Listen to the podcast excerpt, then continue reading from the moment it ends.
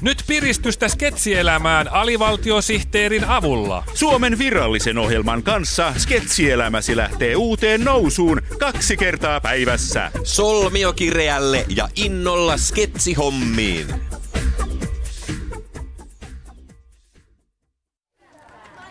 Voihan himpulan, pimpulan, pimpeli, pom. No, mikäs paimenpoika nyt noin pimpuloi? Mm. Harmitteletko sitä, että jääkiekon MM-kisoissa niin ylivoimainen Kanada ei voittanutkaan Eurovision laulukilpailuja mennen tullen? Vai oletko menettänyt yöunesi, koska Pohjois-Suomessa alkoi yötön yö, eikä aurinko laske siellä lainkaan? No sitähän mä olen justiinsa miettinyt, mm. Aha. että kun Lapissa on kesällä yötön yö, mm. niin miksei Kaamosta sanota päivättömäksi päiväksi. No hyvää päivää, oh. ei tietenkään sanota. Aattelen nyt, miten kaamoksen aikana sitten tervehdittäisiin. Niin. No, päivätöntä päivää tietenkin. Tai oh. sitten voisi sanoa hyvää päivätöntä päivää. No kuulostaa tosi tomppelilta. Kyllä. Sehän on itsensä vastakohta, joka kieltää itsensä olemassaolon. Joo. Joo, niin kuin vaikka rasvaton voi.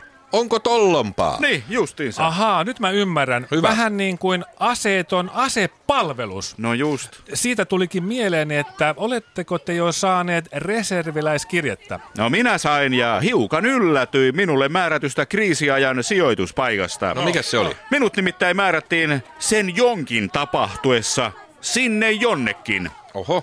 Ja arvatkaa mitä. No. Tehtäväni on tehdä sitä jotakin. Oho. Kateeks käy. Toiset sitä saa tuollaisen selkeästi rajatun erikoistehtävän tarkkojen koordinaattien kanssa. No. Minäkin sain reserviläiskirjeen, mutta luulin, että se on taas ties kuinka monen sähkölaskun karhukirje, joten minä poltin sen. Viisaasti tehty. Kyllä. Koskaan ei voi olla liian varovainen. Olet oikeassa. Heti kun tajusin saaneeni reserviläiskirjeen, niin. vedin verhot kiinni, laitoin suihkun päälle ja söin kirjeen. Huolellista toimintaa. Kyllä. No mi- mihin sinut sitten sijoitetaan kriisiaikana? Sotilaskodin kahvilaa syömään munkkeja. Aa. Olen munkin tuhoamispataljoonaan joukkueen johtaja. Hienoa. Wow. Kyllä. Jonkunhan täytyy kriisiaikana munkitkin syödä. Kyllä. Näin on, mutta voi miten hellyttävän vanhanaikaisia te olette. Miten niin? Tulevaisuuden sota ei sodita munkkeja syömällä, vaan se on kybersota, jota käydään tietoverkossa, tietokone tietokonetta vastaan viimeiseen bittiin asti. Ai, mm. sä meinaat, että silloin ei diplomatia auta, ei. vaan pitää panna kovalevy kovalevyä vastaan. Näin on. Niin, silloin ei kaivata sellaista vanhanaikaista sankaruutta, jossa lennetään savuavilla koneilla ja tervehditään vihollista hansikasta heilutellen. Ei, ei. Kybersodan sankariksi nousevat sellaiset nimet kuin Butler Bitton, Windows Churchill ja Android Android. Näin on. Joo, kyllä, kyllä. Joo, hei, mähän tiedän kybersodasta kaiken. No. Lopuksi tulee sitten kyberhessu, joka syö maapähkinöitä viittä hulmuten ja pelastaa maailman.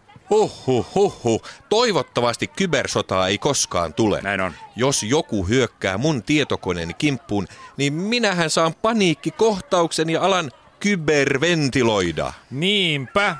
Jos kybersota tulee, me ollaan kaikki samassa liemessä, kun me ollaan tällaisia USB-luokan kansalaisia.